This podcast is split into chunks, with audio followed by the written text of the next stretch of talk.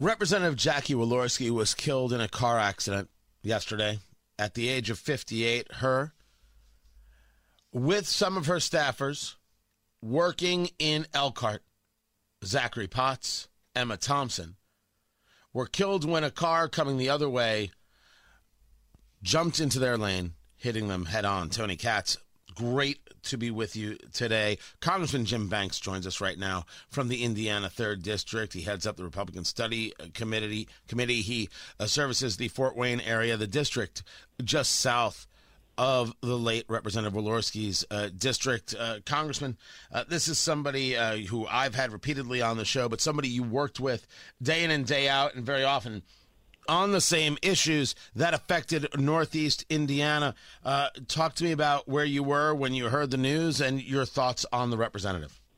Well, uh, Tony, I'm I'm still um, just sick about it. I woke up this morning and had hoped it was a a bad dream, and and realizing today that it's uh, indeed true that we lost a great friend and colleague, uh, Jackie Walorski from Indiana. I I've served in Congress for six years. She she served a couple of terms longer, but then uh, I've known her since her time in the Indiana State House, where she was as much of a giant there on conservative issues as she's been in Washington. I, I, I can just tell you on a on a most people know her as Jackie Walorski, the congressman. To know her as Jackie Walorski, the person. She was just a great, the, the rare great person that you could look up look up to in Congress. Uh, Kevin McCarthy named her the ranking member of the Ethics Committee. She would have been the, the chairwoman of the Ethics Committee next term, which is was which is evidence of her integrity that she is someone who is highly credible and respected in the body. What what a, what a big loss for our nation, for Congress, uh, for Indiana. I'll, I'll dearly miss her there is, you know, the idea of what it takes to to fight in Congress and how one would fight in Congress. If I'm on her uh, site, walorski.house.gov, just in the past uh, two weeks, it was conversation about the issue with gun bans and how they endanger Americans' rights. Uh, conversations about Joe Biden, his responsibility for uh, the recession, about uh, streamlining care for seniors, about the issues with paying off student loans, conversations about abortion and those who are anti life, as it was written here, and conversations about equipping the U.S. military to confront the 21st century threats um, social issues or political issues. Uh, Representative Walorski did not seem to shy away. Was she somebody who wanted the fight or somebody who was willing to fight?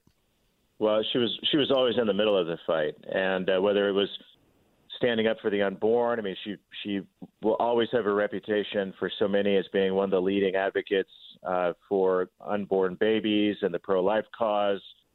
She also served on the, some would say, the most powerful committee in Congress, the House Ways and Means Committee, where she was rising up as one of the top uh, leaders in the top rung of that committee, fighting for economic policies that help help people and working men and women in our state and throughout the country. So, but to your point, Tony, she was always in the middle of the fight. I always, I, so many times I had to follow her uh, in a speaking order, and I always hated it because she was so uh, she was so passionate. I mean, if you if when you're around her, I mean, she she is larger than life, and uh, uh, to follow her in a speaking order was always something that I hated to do because she always brought the fire, and that's what I admired about her, and uh, was so many will so many will miss about her. Just last week, Tony, she had COVID, so she was in she was at home in her district recovering from COVID, and I I uh, had the privilege of, of proxy voting for her, which is, is I, in those cases is a legitimate purpose of of the proxy voting system. And actually, I, I haven't told too many people this. I actually messed up one of her votes, and it was on something fairly fairly important. And I had to call her and apologize. And and uh, the the grace that she had for me messing up on something like that uh, for her is something just on a on a personal level, on a personal note embodies the type of character that she had. She was a very, very, uh, she she had so much passion. She fought so hard, but she had so much grace for people, and I think that was a big part of her faith as a as a as a as a Christian, as a as a believer. I mean, her faith is something that she always lived out on the floor of Congress in her district around others. Uh, that that's an important attribute. I hope uh, so many will uh, will never forget about her as well. Talking to Congressman Jim Banks of the Indiana Third District, chairman of the Republican Study Committee, about the late Representative Jackie Walorski. Which I, am with you, sir. That is a weird thing to say.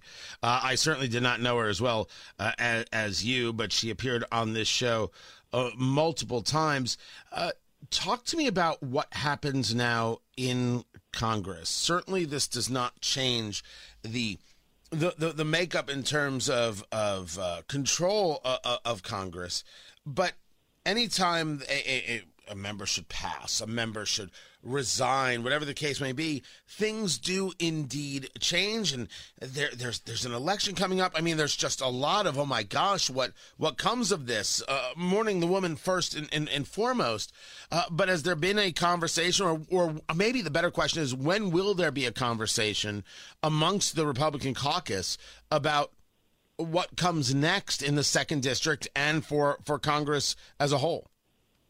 Yeah, I think you know everyone's still processing uh, such a devastating and tragic event and loss yesterday. But in the days to come, you know, we'll learn more about that process. There, there will be a, a caucus in the second district of the Republican precinct committeemen who will gather, and they will, they would, they will make. This is where it gets inter- it gets uh, uh, complicated. They will make a decision to replace Jackie for the rest of her term, and then they will have another caucus to uh, replace her name on the ballot in the November election. And what's what's uh, complicated about that, Tony, is that those are two different districts: the current district and then the new districts, so which are uh, not uh, substantially different, but they are different. So.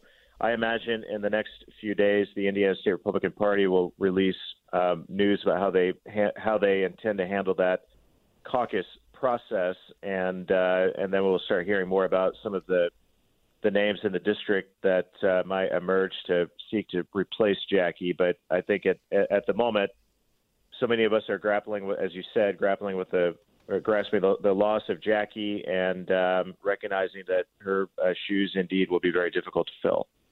Before I let you go, Congressman, talking to Congressman Jim Banks of the Indiana Third District